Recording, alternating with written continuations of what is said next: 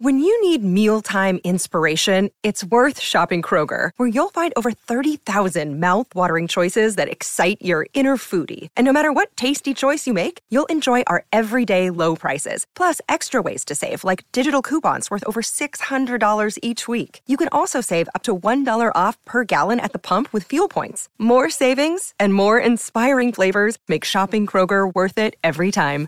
Kroger, fresh for everyone. Fuel restrictions apply. Think you know the Brooks Ghost? Think again. Introducing the all new, better than ever Ghost 16. Now with nitrogen infused cushioning for lightweight, supreme softness that feels good every step, every street, every single day. So go ahead, take your daily joyride in the all new nitrogen infused Ghost 16. It'll turn your everyday miles into everyday endorphins. Let's run there. Head to brooksrunning.com to learn more. A couple of armchair GMs who have yet to be wrong with any of their Timberwolves takes. right. It's Flagrant Howls with Phil Mackey and Kyle Theige. Wow, four straight wins, which means the victory stash remains on Kyle's face.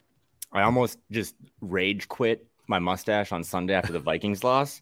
Um, but then I was like, you know what? I have to keep it going. Um, any excuse I can find to keep it, it gets worse and worse. I don't know how to maintain it. If you have tips, I don't know. Just kind of it's like growing over my lips. But uh, yeah, Wolves are four wins since I stopped shaving my face, basically. So Yeah, the I, pressure they is never lose again, I might just look like a pirate. But yeah, Yeah. pressure's all on me, not on anyone else. So if you, don't gonna like, the that, mustache, that that Rollie Fingers guy. Who is that? Was that the reliever back in the the- the seventies? Yeah. yeah. Yeah, If you don't like the mustache, just boo me. But uh, I'm gonna keep it going until they lose again. So Well, speaking of booing, let's we'll get into our favorite, least favorite things. We'll get into our our our new favorite weekly segment, sometimes twice a week.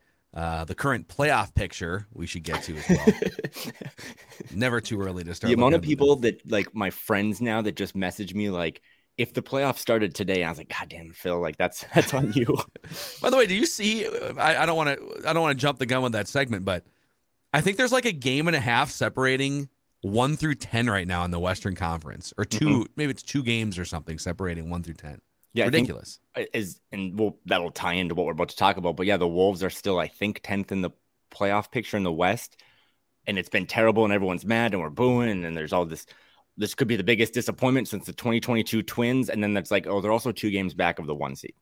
And they're above 500 and they've won four straight games. And Gobert and Towns according to Superstats Dave longtime stats guy for yeah Wolves media entities the Cat Gobert pairing was plus 15 when on the court last night.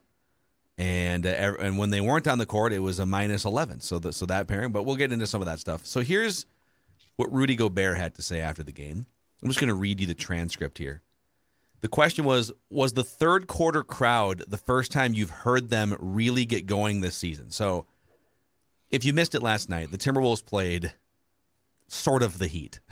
They played they played the kind of heat last the night. lukewarms Yes, exactly.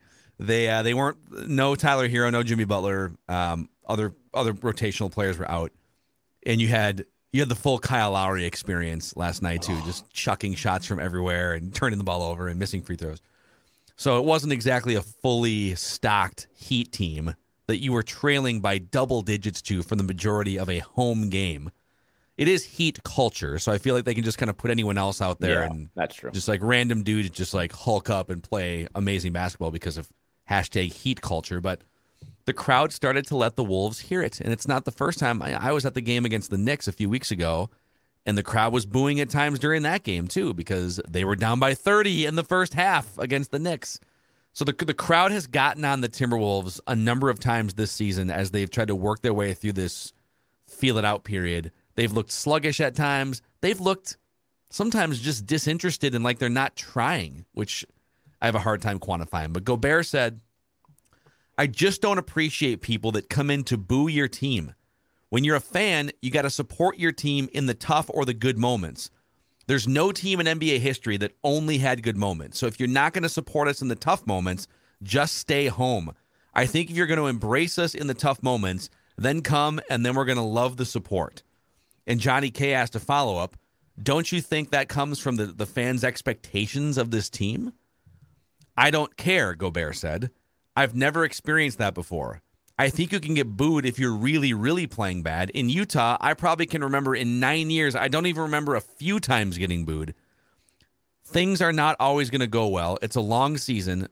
Uh, there's a lot of things that come into a season. You can't just boo every time the other team makes a run. That's not the support we need.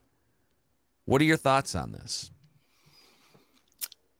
I think this is a massive topic. and this I, happened a year ago too. Yep. D'Lo Yep. said these. What, did- what did he call them? These like Oh, sleepy ass fans or these? Yeah, he kind of called the fan base out, but in, in more of a different. There, there are similar. There are so many similarities between this conversation as well as like, yeah, there's 17 games into the season. Last year, a plucky little team, which we didn't really know about, was eight and nine after 17 games. This year, heightened expectations. You know, more of a spotlight. They are nine and eight. Uh, just just to say this, this has no correlation or anything, but the the best Timberwolves team in franchise history the 2003 2004 team was also 9 and 8 through 17 games. Again, I do not expect this team currently to make the Western Conference Finals, but you know, I do enjoy facts. Uh, it makes life a lot more fun and enjoyable to argue when you just have facts on your side, and those are all facts. I think this conversation about booing and fans and scar tissue and all that stuff has a lot of different ways to look at it, but I think Rudy is a little right but I also think the fans are a little right. My number one thing, and this people know this about me, but like I've covered this team for six and a half years. I st- I'm I'm still like I have media access. I get to talk to. I'm a fan. I'm a fan of the Timberwolves, and I think being a fan and paying for tickets. I know Judd uh, Zulgad was talking a lot about this last night. Like if you pay money for tickets and you pay to park and you spend your Monday night in the cold to go to a game, like you have certain rights.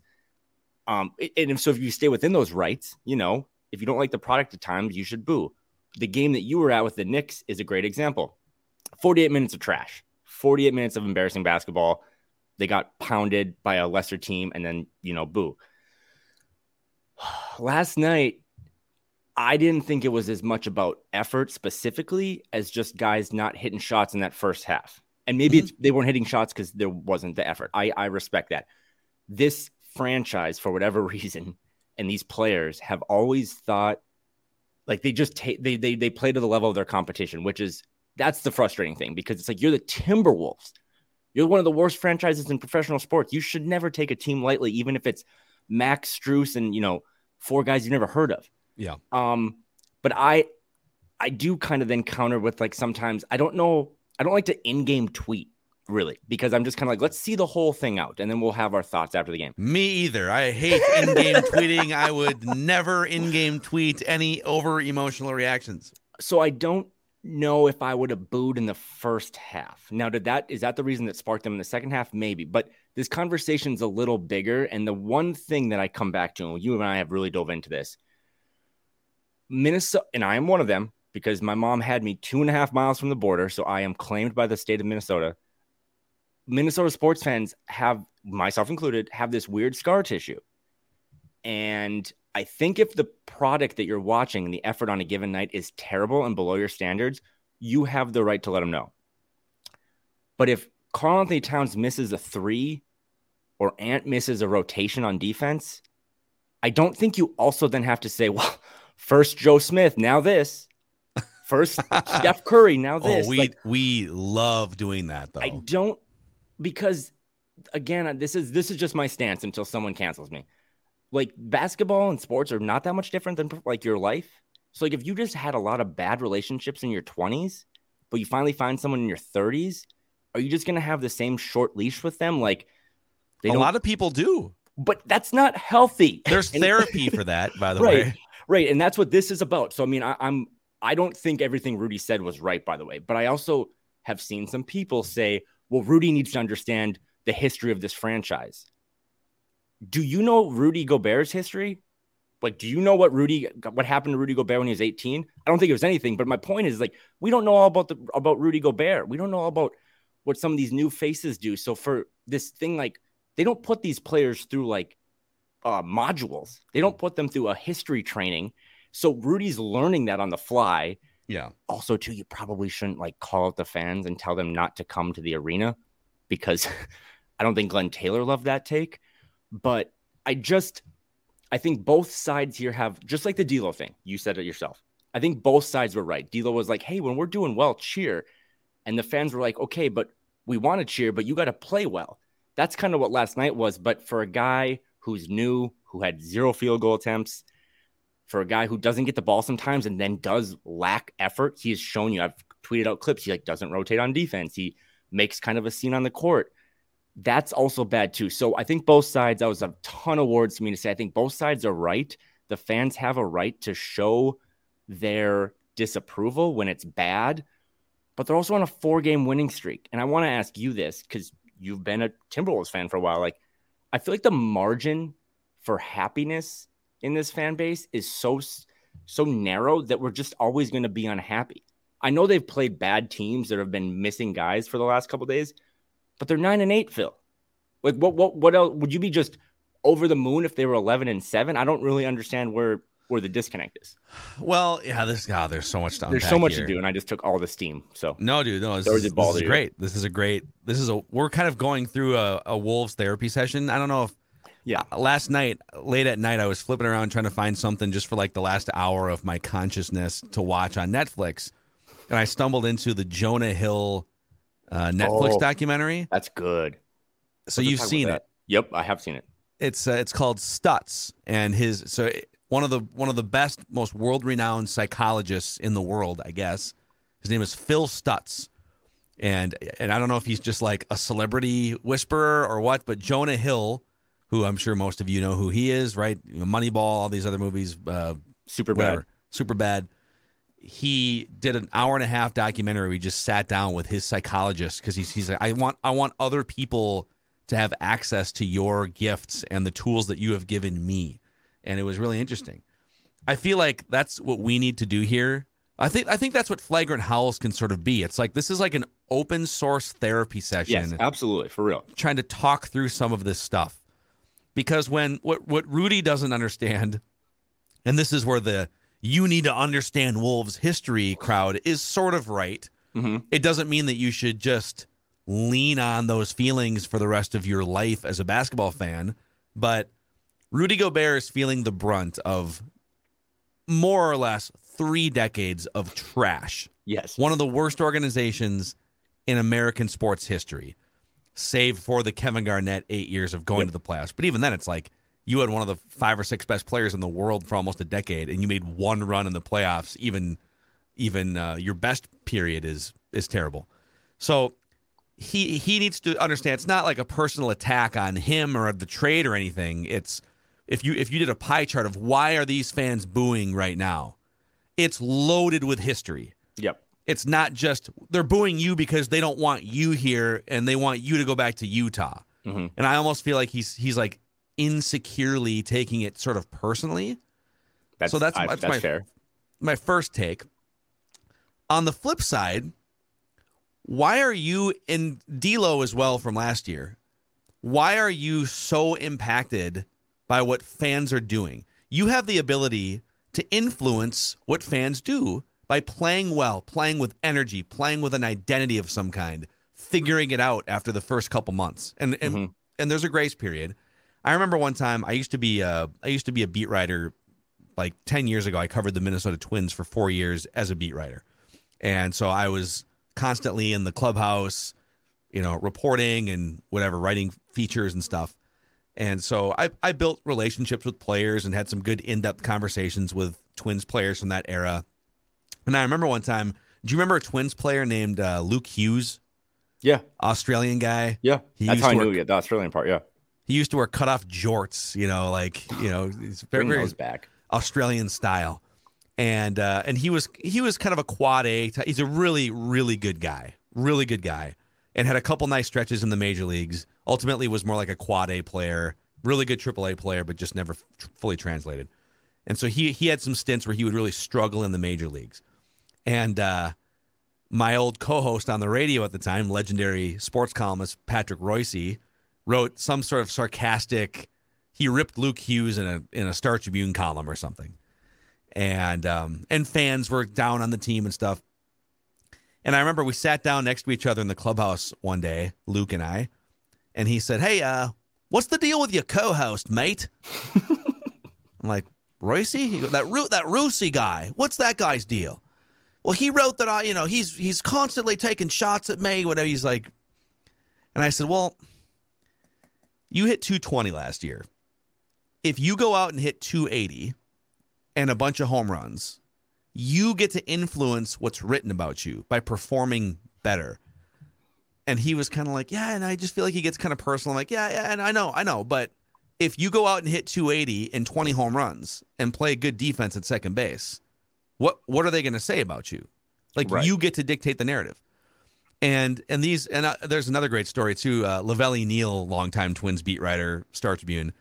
He was. uh I wasn't in the room when this happened, so I've just heard this story like secondhand. It's one of my favorite stories. He wrote something in a notebook in the Star Tribune, like a notes section, about uh, Jacque Jones was a left-handed hitter for the Twins, and J- like Jacque Jones was like two for twenty-five off left-handed pitching that season, and he wrote it in the notebook. And Jacque Jones in the clubhouse was just steaming the next day, like, God, this like, where's this guy? Like, can't believe he's saying this stuff about me in the newspaper. And Torii Hunter pulls him aside. I think Jacque might have even like confronted Lavelle in the clubhouse or something. And Torii Hunter goes, Jacque, are you two for 25 off lefties? well, yeah. He's like, well, then go get a hit off a lefty and you won't get criticized. And so my long rambling point now is players, it's not in professional sports, especially, it is not the fans' responsibility to drag you to success. Right. Fans are there to Correct. help elevate the home environment. But if you are underperforming, if you aren't giving energy, if you aren't in position, if you're making dumb passes that sail out of bounds, if you're, you know, all that stuff, if you can't figure out how to build chemistry with each other, that is not the fans' responsibility. Correct. And I don't blame them for being disappointed with a lot of the things that they have seen so far through the first 17 games. I don't know that I would have booed last night. We can debate those semantics, but I generally feel like it's the player's responsibility to perform well, the team's responsibility to put a product out, and then the fans will gravitate and the fans will support. And sometimes the fans will support even when you're not playing well, but the Timberwolves have exhausted a lot of those free passes Yep. over 30 plus years. So that's No, my and- take on it. Okay, and I disagree with none of it. Uh, I I do want to say again, and I've said this for again as long as I've covered the team. There are multiple like stakeholder groups in this: the players, I guess, the coaches, the the organization itself, people we know, and then the fan base. Only one of those groups really matter to me, and that is the fan base because I'm one of them, and I know like we've talked about before how much money people have invested into this, how much time, how much energy. But I do then kind of counter back. You made a really good point about like the the Torii Hunter Jacque Jones thing. Are you two and twenty five? Right? You the player. Well, then my thing is like, aren't the Wolves nine and eight? Right? Like Rudy Gobert is has only played 17 games for the Timberwolves. And again, I don't really agree with everything he said last night. But they are nine and eight. And this was two weeks ago. Go look at the tweets that some people had. I mean, you and I were ready to blow up half the roster, right? Like I'm I still think- ready to blow up a couple parts. We'll get to those later. I just, I'm just trying to, you know, it. I, I wrote about this team, man, 500 blogs and countless podcasts. Like I was, we've, and listeners have been through it and put their disposable income into it. Like it used to be Luke Ridnour at shooting guard for 38 minutes. It was Darko Milicic starting at center. Like my gripe is more so not with any of the booing or whatever, but they are nine and eight. They're on a four game winning streak. And every time I try to get excited about it or have a little fun with it, people keep telling me about how the picks they don't have and Yeah. the, you know what I mean? And like all the different historical aspects that go into it. And then who the, the opponent didn't have. Dude, this is the NBA. This is just, this is the new normal. These, a lot of these guys just don't play. If anything, shout out to the Timberwolves for having like Jimmy Butler, as much as some people still ride with him, dude plays 60 games a year. That Yep. he's never playing more than that. The Timberwolves have a lot of guys that play every night.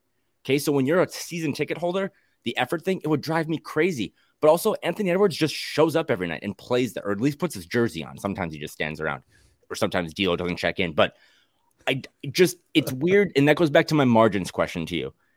I, I this is the first time, myself included, you included, we're kind of dealing with real expectations in two decades. Even the Jimmy Butler stuff wasn't as pronounced expectations because there wasn't as much future draft capital associated with it. But they are nine and eight, and they're on a four game winning streak. And they look at the schedule. They have a really tough game against Indiana, but they have the third longest active winning streak in the league. Like, if I can't have fun with that, and I have to have all these asterisks about who didn't play and what time of the game and Yeah. how much snowfall was outside, I feel like we're just decreasing the margins on how we're supposed to have any fun with this. So I know I've kind of now pivoted away from the booing thing, but yeah, general- you're talking about Timberwolves joy. How do you how do you Like, how do you how do you experience your Timberwolves joy? Right. And if you want them to like, well, I won't. A lot of people do this. Well, I got to see them make the third round. I got to see them. I got to see them be the '96 Bulls. I got to see them beat the 2020 Golden State Warriors record. Well, then it's like I don't want to lose listeners, but stop following the team. It's never going to happen because we also have followed this franchise enough that unless they have like a complete like seance, they're always going to have these little, you know, they're always going to have new jerseys, the city jerseys that I actually thought kind of popped off the screen last night, even though we criticized them. They're always going to have these new jerseys and they're going to debut them with this cool video and this music, and then also mess up the court and not be able to debut their new alternate court, right? That's the Timberwolves, man. That's what they do. So I think I think Rudy had some points. I think he's also new to this, kind of like Pat Bev was kind of new to this. Um, I think I honestly I know I joked about the modules for new employees. I think it's on the team a little bit. I think there are a lot of employees there. It would it hurt if during training camp, instead of spending a seven hundred and fifty thousand dollar fine to go to Miami on an illegal trip, you put together a thirty minute video in the theater and like, hey, here's the history of the Timberwolves. Yeah, like here, here's the yeah, old that's a good point. old old you know mascot, and here's what they've been through. And Here's why fans feel the way that they feel. Here is Yes. the yes, That's another thing too. The the, the Twins kind of do this because the the Twins' new front office took effect in like 2017. The the playoff futility stretch of 0 for 18. They they're 0 and 18 in their last 18 playoff games, dating back to 2004. So there was 13 years of playoff futility, and fans. Fans have stopped going to the ballpark. It was the lowest attendance in Mhm. Target Field history. It's part of the reason why they're trying to revamp their uniforms to just like spark something and Yep. Get people to buy some jerseys and generate some excitement.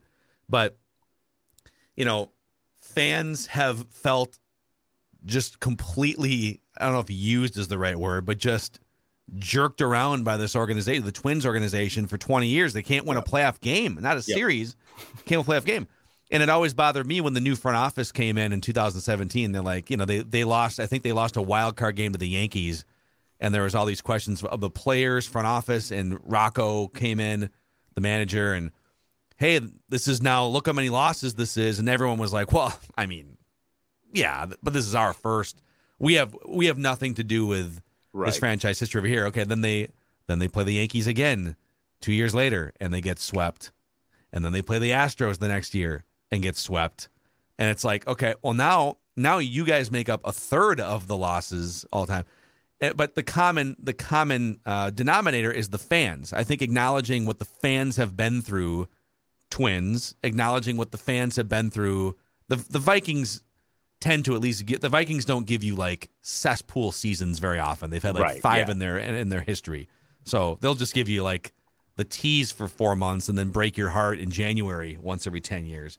So yeah, under, I think understanding why fans feel the way that they do and not being all like, you know, bristle of when oh they're booing us. Why is that? Well, take five minutes to figure out why it is. But on the fan side, I'm with you. I think you have to find a happy medium between. I believe that fans and media can have influence in. I don't think fans and media should run organizations, but I Yeah, think I think you, you, and I could run the team. poorly, perhaps. I would follow your lead. Um, I'll tell you, there's one thing I would do for sure. We'll get to that shortly. But I think I think it's important that fans and media, if you want your team to be better, if you want your team to reach a certain standard or win a championship or whatever the bar, or win 50 games, maybe that's Yep. our uh, continued bar here, right? Or make a playoff run. You should voice your opinion. You should use a microphone to push. And I'm not saying it's going to have a 90% influence, but if it has a 10% influence, okay. Like it is the media's job in sports and outside of sports and fans pushing the media, you know, to represent them. To to audit these teams and to audit organizations. So I I do believe that. Um, with that said, I think there's a happy medium between setting an expectation and saying until they meet this expectation, I cannot be happy. Thank you. That was There's a yep. there's there's a process and a journey here that is supposed to be fun. this this is you know, is not always not always like easy, but it's generally supposed to be fun, right? and this is I don't have don't have kids, so I can't really comment on that. But I did, you know, get married a couple. I don't know when it was, but I was actually talking to my wife about this. the The wedding day in Hawaii was great, but I actually really enjoyed a lot of just the things where the two of us figured a lot of it out together on our own. How we're going to mm-hmm. pay for it, who's going to be, you know, in charge of the wedding. Like we're going to plan ourselves. We're going to do it on a boat, like boat versus a church. Like we just all these little things. Like that was as memorable for me as the wedding date itself. And that translates into this a little bit. It's like I enjoy the process of this. It sucked doing these podcasts a couple weeks ago because we were just all pissed off and miserable. And we're talking about professional millionaires not trying. I didn't think against the Heat it was as much effort as maybe just a really poor shooting Agreed. experience for, for for most part. There were some That lapses on that effort. might you might make the case that this the season has been underwhelming largely because of they just haven't knocked down threes. There's been a bunch of other stuff too. But they're not shooting from three point range what you what you would expect based on career averages. And they'd probably have two extra wins if not for cold shooting in the first month. I, th- I think the 21 22 season was far more enjoyable for me now when I look back at it because I didn't really, I always like one of my favorite like sayings because I'm a hippie is like be where your feet are. I don't feel like I was where my feet were last year and I didn't enjoy the ups and downs of that season. I just kind of like blacked out. Now they were making a playoff run and they beat the Clippers. Now they're hosting a couple playoff games. I really enjoy this process, especially, and I've said this today and I've said this six years ago. I actually think, even being biased, that Timberwolves fans and Vikings fans and stuff and Twins fans, I think Timberwolves fans are like the best fans in the world because they have been given nothing and they have put up with so much. But I don't think that's all Rudy Gobert's fault. I think some of that is on the organization. Um, I don't know if you noticed what the Sacramento Kings are doing. They are now the Timberwolves. They are the team that has drafted poorly, has had 100 front office members do everything wrong, and haven't made the playoffs in forever they shoot this damn laser from the top of their arena now and they win games. It's called the beam. It's this purple beam that just shoots straight in the air to the moon. And like they have a fan like push the button after they win games, and everyone stands outside and like chants for the beam. And then they light the it's That's literally it's kind called, of creepy actually. they're called like the beam team. It's like really cool and fun. And what I say that because the Kings have done a really good job of having self-awareness of like we're kind of a joke. We suck. But we're actually having a really good season this year. Yeah. And that's where there's no fault on the fans, who I think are the best Timberwolves fans in the world. Not as much fault on Rudy, but like on the organization a little bit sometimes, like, you know, hey, embrace just have a little more self-awareness, right? Like tell these guys if this is the second time in two years where you've had a major player call out the fan base and some, who internally can like pull these guys aside? They have this special movie theater at their practice facility.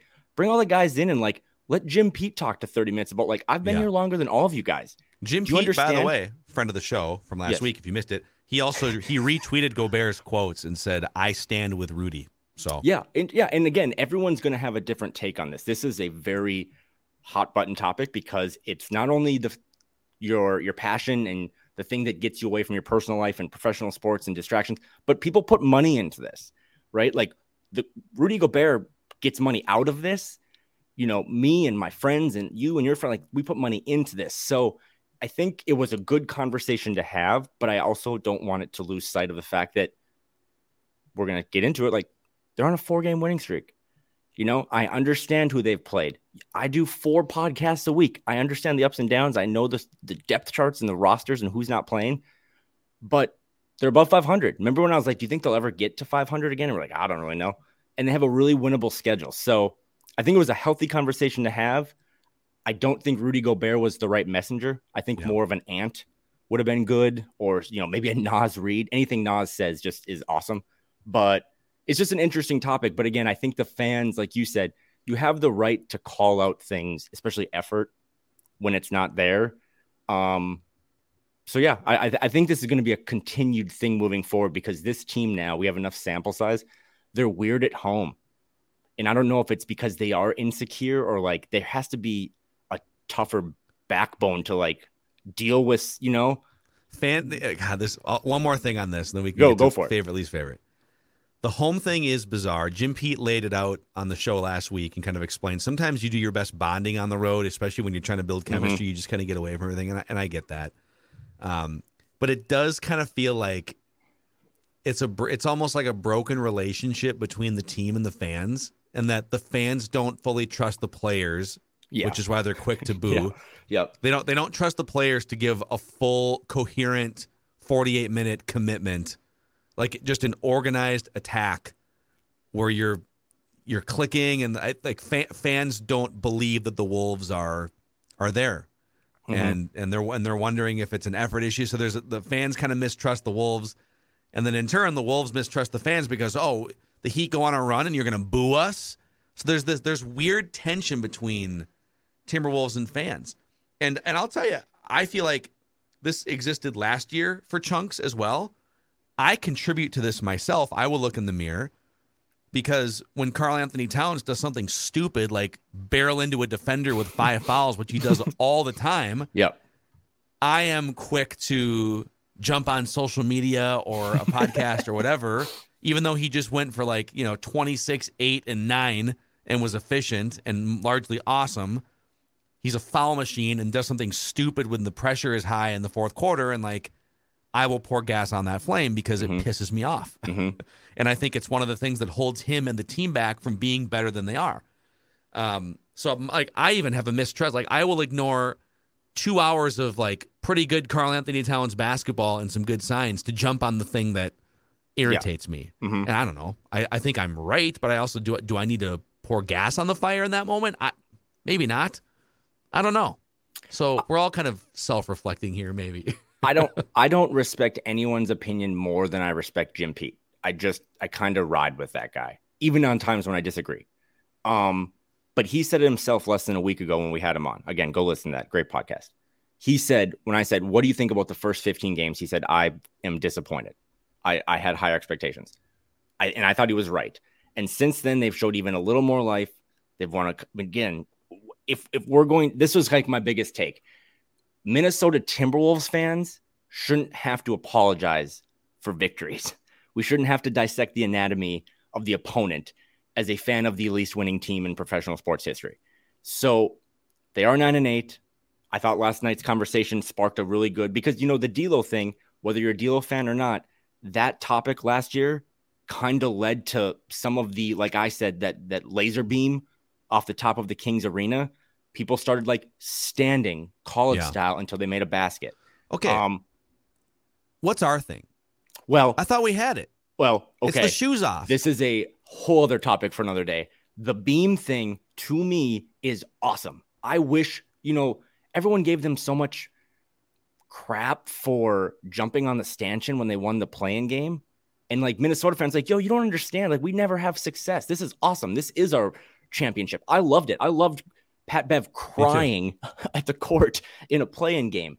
Um, but we do need something. And this goes back to while I have a lot of friends there, I my complaints sometimes are with the organization of like, develop some fun, like have fun with this.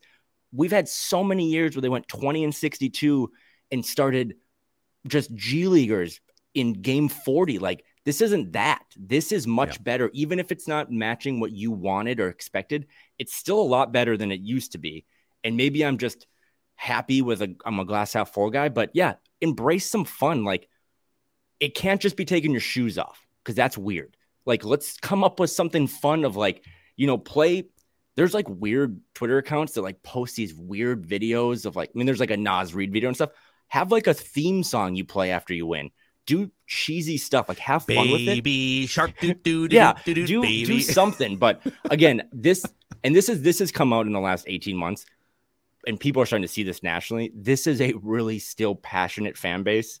You don't have to be embarrassed anymore to be a Timberwolves fan. And I think this state that is known for this hockey is really smart about basketball. I and agree. Like not just oh, like yeah, Absolutely. basic statistics, like advanced. I have there's a ton of people that don't even like cover the team on Twitter that like have a really good understanding of like really advanced stuff. So those guys and girls get it too, but just have fun with it. I think Rudy needs to understand a little bit more about the history of this.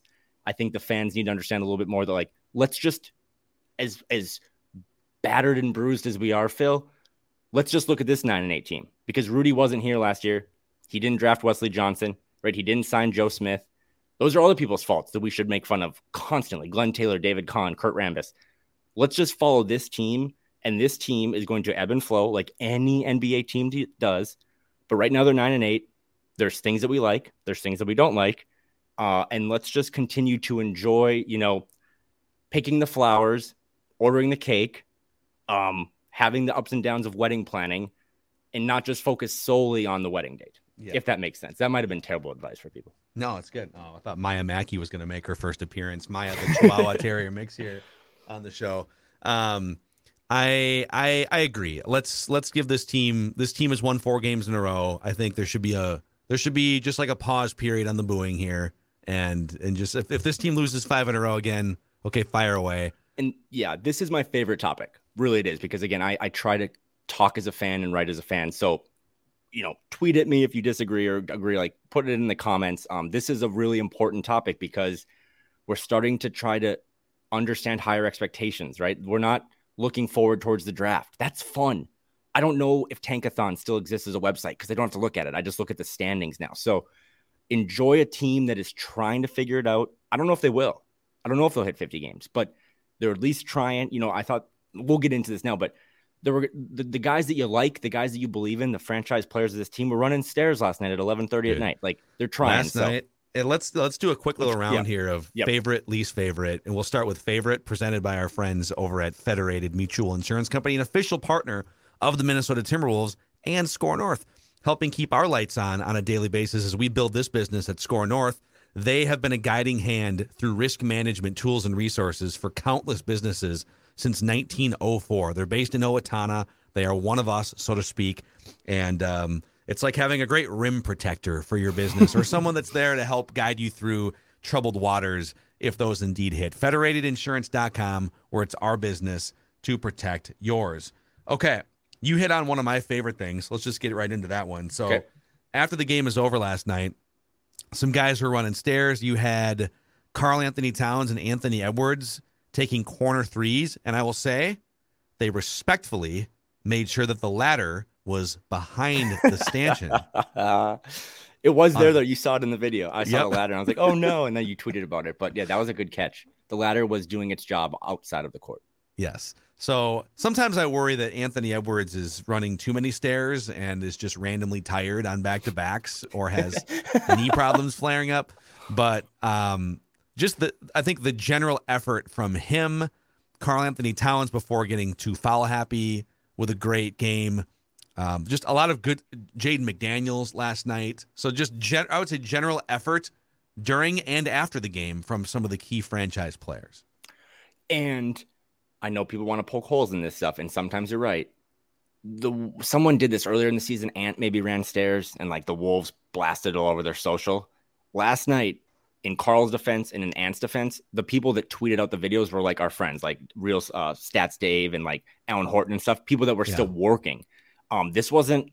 This wasn't Ant, holding the camera live on Instagram. Look how hard yeah. I work, everyone. Yeah, this, this is great. Ah. This wasn't hashtag unseen hours. Like this wasn't one of their media companies doing it. Like, and I, I do really, whether you still want to scoff at it or not, because it's like there's other people that are like, oh, you know, when anyone does anything outside of their nine to five, like you should be in the gym putting up shots, right? Like if a guy goes out for dinner and posts a photo of his food, like, oh, you've lost four in a row, you should be in the gym. Last night, even though they won, they did. I mean, I thought that was really cool, especially after all the nonsense too about do Karl and Ant like each other. Those guys were going back and forth in a shooting competition at 10 30, 11 o'clock at night because they both shot really poorly uh, in that game. So I thought that was cool. The Ant Stairs thing, I I think he's just constantly, he said this last week. I'm trying to figure out my routine. I'm trying to figure out how to be a professional athlete. I'm still relatively new at this. And I like that. I do hope they're monitoring that because for a guy that had knee problems, I don't love running on hard concrete, but um, but yeah, I, I like that too. I liked that they weren't. I mean, there's only so much they can do, Phil, to confirm to you that they weren't just satisfied with the win. They're like, yeah, we yeah. won the game, but while Rudy was maybe in the locker room saying things that we didn't necessarily agree with, the guys that we also are pretty hard on, Karl and Ant, were out there continuously working. So I, I like that too. That was a good one. Anything else that you liked or didn't like? I know what you didn't like, but I'll I'll start with what I like because it's a segue into what I didn't like. What I love is Jordan McLaughlin hitting three pointers now. Yeah, he buried four threes last night, including hitting two or three of them during that stretch where they completely pulled away. They built a nine point yep. lead and they gave it back, but they but that nine point lead had the building erupted. My wife asked if he was throwing out gang signs. not very familiar with Jordan McGough, but he had like held his three. And I was like, no, honey, that's not a gang sign. That's just a three point. Oh, but yeah, he. Well, they're doing the new thing now where they do the chef's kiss three. Oh yes, yes, that's a TP and thing it, for it, sure. And it and it turns into sometimes it's the German three. It's yep. the chef's kiss into the German three, or the chef's kiss into the the last three fingers from yes. your middle finger to your pinky. I loved finger. it. Four for six. It, it, it, got to the point where Phil was literally just texting me headshots of Jordan McLaughlin. Yep. No, no context. Just here's a photo of Jordan McLaughlin. That's how happy I am. Yep. Uh, speaking of Jordan McLaughlin, if you look at Timberwolves four man lineup combinations, this is your we weekly go. lineup combo update. The seven best four man lineup combinations for the Timberwolves all include Jordan McLaughlin. The five best Wolves lineup combinations all include Jordan McLaughlin and Anthony Edwards. I think eye test and statistics, when Edwards and McLaughlin are on the court at the same time, the tempo feels perfect.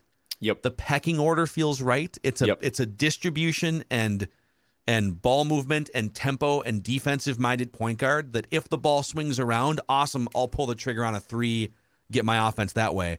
But it's understood that I, Jordan McLaughlin, the point guard, the straw that stirs the drink, if you're playing the Flagrant Howls drinking game at home, I am here to get Anthony Edwards going bonkers offensively, or Karl-Anthony Towns, or whoever it is, right?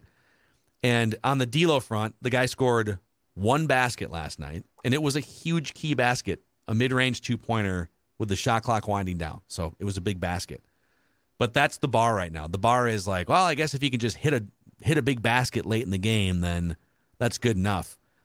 It just feels like the ball doesn't move around like it should when D'Lo's on the court, and it also feels like defensively he's just getting lost a lot more often. He did have one really good defensive possession that I remember last night where he was a hound um, yeah. late in the game.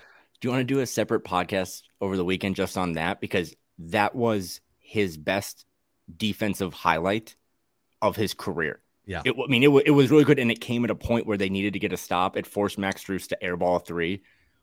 But then I saw, and I didn't necessarily disagree with this. Some people like, I'm I'm more mad that he did that because now I know he can do it.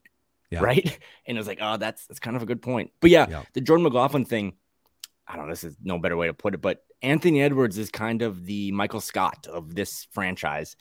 And there are times where D'Lo thinks he is the assistant regional manager and Jordan McLaughlin knows he is the assistant to the regional manager. So he yeah. knows when he's out there that my job solely is to get Ant the ball or to get others involved a little more. I mean, you know, D'Lo wasn't good last night, but he only took six shots. He had five assists and zero turnovers. I'm not pushing back on anything you said, but he it wasn't that he was necessarily terrible. It was that he was just kind of non-existent. Mm-hmm. Right. It's not like he was one for 14. He just didn't take a lot of shots. And that goes back to like, you're making too much money to take six shots on a team, but Jordan McLaughlin continues to be the straw, and it's it. He just plays winning basketball, and if he starts hitting threes, he deserves. I mean, what did he play last night? I think he played 16 minutes. He's probably got to play 20 minutes if his shot's on because he just does all the little things, things that don't get recorded in a box score, and he knows his role better than any player on this roster.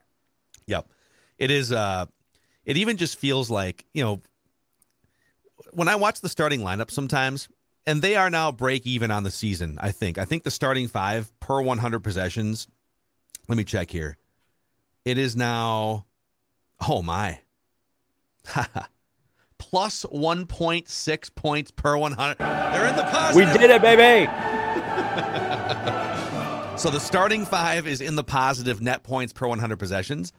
But even watching a depleted Heat team, at times it felt like the Heat knew two passes ahead exactly where to go with the ball to get the open man. And it sometimes feels like the Timberwolves, and maybe it's still a chemistry issue, mm-hmm. wouldn't shock me, are still thinking every time they get the ball, they're thinking about, oh, I'm going to hold the ball for a beat and look for what I'm supposed to do instead of inherently knowing where someone's going to be and trusting it. And I get it. Maybe in 20 more games, it'll be just a half beat quicker on some of these half court possessions. Um, but it feels like it feels like it's a half beat quicker on the ball movement when Jordan McLaughlin is in the game compared to D'Lo. Yeah, and, and, and I just I, I want to see more. And that goes back to the Iowa Wolves thing. Like, by the way, if you haven't checked out an Iowa Wolves game, they I think they play on Friday. They're a lot of fun. Luka Garza is like the best center in the world down there. Um, and Wendell Moore and Josh Minott, their two draft picks have looked really good too. But yeah, they just again, it kind of goes back to D'Lo. I thought was maybe just a net neutral last night. He just he didn't really bring you down. He didn't turn the ball over. He just didn't do a lot to like inspire them, especially in that first half when it was boo worthy and it was just terrible. But Jordan McLaughlin, as you said it better than anyone, he's just a half step quicker. He just gets the ball moving, and it's not as much dribble, dribble, dribble. Let's kind of set the scene. He just knows, okay, if if I have no shot or I don't have a driving lane, I just pass and I yep. screen away. And that's like basic pickup basketball thing. It's just like move the ball, move the ball, screen away, you know, go cut, do that.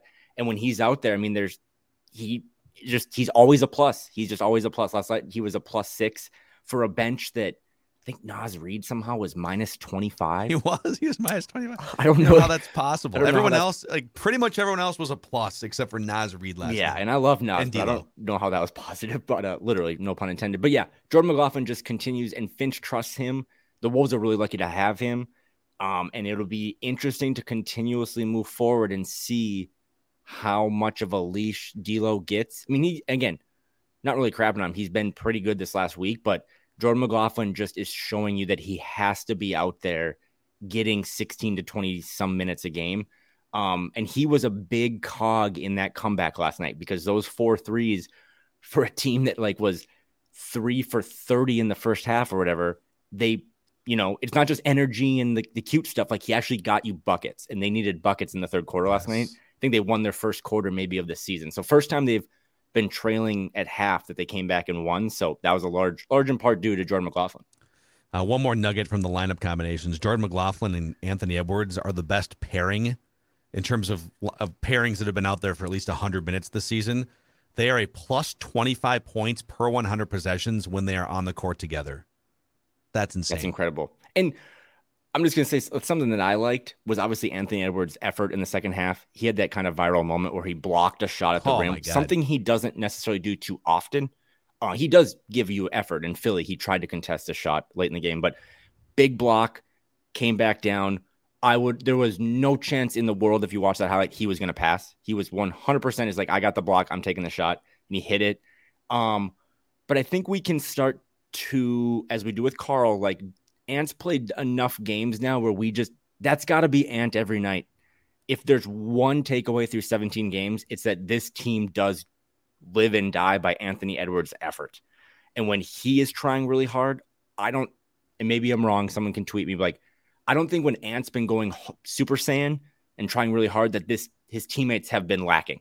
When mm-hmm. he's going 100%, yeah, they need it. Teammates go 100%, but when he is standing or going 60% or loafing. I mean, he got beat on some backdoor cuts late last night. Again, things that are his bugaboo, it just brings them down. So he was phenomenal, um, especially in that third quarter, and he was a big reason they pulled it off. So yeah. that's something I like. One quick one, because we talked about this with Jim Pete. Rudy Gobert can't have zero field goal attempts. Whether, whether, however you feel about him on a variety of different things, it's just I, I, Jim Pete said it himself. Like you got to keep him engaged a little bit, right? You got to feed him something so he's not. I just I didn't love that he had zero field goal attempts. Yeah, some of that's on his teammates. Some of that is on him. He doesn't like his hands have not been the hands that he had in Utah. Um, but yeah, you can't have zero field goal attempts. But he also, I don't know if you saw, I tweeted out he's shooting a career high from the free throw line. He's like 70.6%. And made the four huge free throws down the stretch to ice the game. They kind yeah. of fouled him on purpose to like, well, we'll throw him to the line. And he hit all four of them on a night that he didn't. I mean, I think it was, what did I, it was the first time since 2014 that he hasn't had a field goal attempt in a regular season game. So, yeah, yeah that was, you know, don't love Rudy not getting shots. Again, don't love Karl, who I think might sneakily be playing some of his best basketball of his career. He's like almost leading the team in assists. He it's just going to be embarrassing if until he stops falling out. You can't fall out. The best ability is availability. You got to be out there, especially in a game like that when your team needs you. So those are just kind of hot, quick thoughts that I had. But um, Love yeah, it. overall, Rudy at the free throw line was great. Ant's defense was great. Jordan McLaughlin, um, probably MVP of that game. And now it's time, as we wrap this episode of Flagrant Howls, to take a look at the current Western Conference playoff picture. That's right. It's never too early to take a sneak peek at where the Timberwolves are in the playoff picture. Uh, the bad news is they're still 10th in the Western Conference. Right. So they're clinging a game and a half up on Golden State to the final play in spot. They would play the nine seed Mavericks in a do or die game. The other two play in teams right now would be Memphis and Portland. The good news is the Timberwolves are only two games out of the number one overall seed in the West, which is the Utah Jazz still at 12 and 7. So if they keep rolling off some wins here, there's a chance they could. I mean, they'd have to climb over nine teams, but so I'm not saying they're going to be the, the one seed necessarily, but um, but they could they could sneak up into like the four through six range if they win four out of five or or something comparable. Other teams ahead of them that may be frauds. I don't think Utah's a total fraud. I don't think they're a number one seed Right. contender. The Sacramento Kings are the five seed right now. That's another team that's better than expected, but probably not going to be. Although they're averaging 121 points per game, dude. incredible. 121 points per They're game. on they're on pace to break like the NBA's offensive rating like record for by a mile. So again, light the beam. Insane. And then Portland, I don't know. Portland's fine, but it all Portland, depends on how many yep. games is Damian Lillard going to play. That's the question. Portland, Dallas is another sneaky one too. Uh, Yeah. They don't like this is super in the weeds for Dallas fans, but they don't really have like assets to move, like picks and stuff. So they're just kind of like this is who they are. Um, but I think more than anything, you just said it. They're tenth in the West. I think they have the fifteenth best record in the league. So they are a mediocre basketball team right now. And we've said last year they're eight and nine. Now they're nine and eight. 2003, 2004, they're nine and eight. Um, but it's more so that the Western Conference on the bottom, like OKC, San Antonio, Lakers, Houston, have kind of solidified themselves again as like we're just going to be bad. Even though Shai Gilgeous-Alexander has been awesome, but you're starting to see again about a 10 team pecking order, which if you're worried about the pick stuff, should make you feel a little better because it's not like this team is going to be the third worst record in the league. Yeah. Um, but again, if you go look at their schedule, they have a really fun game against the Pacers, who have like a five game winning streak. But then it's the Hornets, the Warriors at home. The Warriors, I think, are winless on the road this season. The Wizards, a Grizzlies team that's banged up without uh, Desmond Bane and maybe Ja Morant. So they have some more winnable games on the schedule coming up. Um, if you lose all those, we're going to be booing again, and we're going to go back to the same convo we had last week. But it's kind of laid out in front of them now to to go to make a little run here and kind of solidify yourself in that upper echelon in the West, and then you know grind out the the tough months of December and January. So there is your Western Conference playoff picture updates on Flagrant Howls, your Timberwolves lifestyle podcast. So thank you for engaging in this therapy session here today. It turned into a very, I think, uh, philosophical and introspective discussion about Timberwolves past and present and maybe future. And uh, if you could click the subscribe button on the Score North YouTube channel and also give us a five star rating and a positive review over on Apple Podcasts, it helps spread the word about this Wolves community that you guys are all helping us grow and build here. Enjoy your Thanksgiving, sir. Yes, happy Thanksgiving to you. I think when are we going to do this again? Next week? We're probably gonna, yeah. We're we. It's it, it depends on what happens this weekend. If we decide uh, a couple drinks into our, you know, if we want to do like an emergency episode or something, we have the liberty to do so. But If probably see you next week. If Rudy Gobert says sweet potatoes are overrated, we'll Oh, just get on here and boo him for Jumping right 45 on. minutes. Yeah, and don't tell me that stuffing's overrated, Rudy, because then might have to call for you to be traded uh, whenever you're eligible in a year. quick, So, quick question. What just since we might not recording until next week, favorite Thanksgiving item? stuffing Stuffing. stuffing That's mine too. Uh, in the bird or out the outside of the bird? Outside the bird, just make it Same. separately in a Same. It can be stovetop even. I'm not. I have low Mm-hmm. like the Timberwolves. I have low expectations. You don't have to do much. a quick box of stovetop, boil it for 20, 90 seconds. But uh, I'm with you. And then like sweet potato, like casserole. That's like my number Oh. two. But Yeah, you put marshmallow on top of the sweet potato or no? Yep. yep. Okay. Yeah, Okay. and then of course green bean casserole is like the David Kahn of Thanksgiving. I've seen some people do mac and cheese with like uh, breadcrumbs on top. I'm uh, I'm in for that. I've had I'm- people like put it in a smoker. I don't have a smoker, but if any people out there listening like want to invite us over, I'm I've never really tried like a big smoker smoking meats and stuff, but I would love that. It sounds Yeah, like they're it's- yeah, amazing. our, so- our neighbors do that. Did that last year. Oh. It's fantastic. Great little friends giving action. All right. Well, enjoy your uh, your stuffing and enjoy hopefully some Timberwolves victories. And we'll see you guys next time here on Flagrant Howls. Call of Duty Modern Warfare is here, and so is Mountain Dew. Roger that. Now you can unlock in-game rewards like only Dew can. Wait, what rewards? A Dew Operator Skin. Man, I love operator skins. Dual double XP, and even Call of Duty points. You're kidding me. Double XP and Call of Duty points? This is incredible. I can't believe it. This- Soldier, get a hold of yourself. Oh, roger that. Look for specially marked packaging and visit mtndewgaming.com for details and restrictions. Open to U.S. residents 17 plus. Call of Duty points available on 12 and 24 packs and free 20 and 23. Whether it's Baker's Simple Truth Turkey or mac and cheese with Murray's English Cheddar or pie made with fresh Cosmic Crisp apples, there are many dishes we look forward to sharing during the holidays. And Baker's has all the fresh ingredients you need to turn today's holidays into tomorrow's memories. Baker's, fresh for everyone. Get more ways to save at the Buy Five or More Save $1 each sale. Just buy five or more participating items and save a dollar each with card. Baker's, fresh for everyone.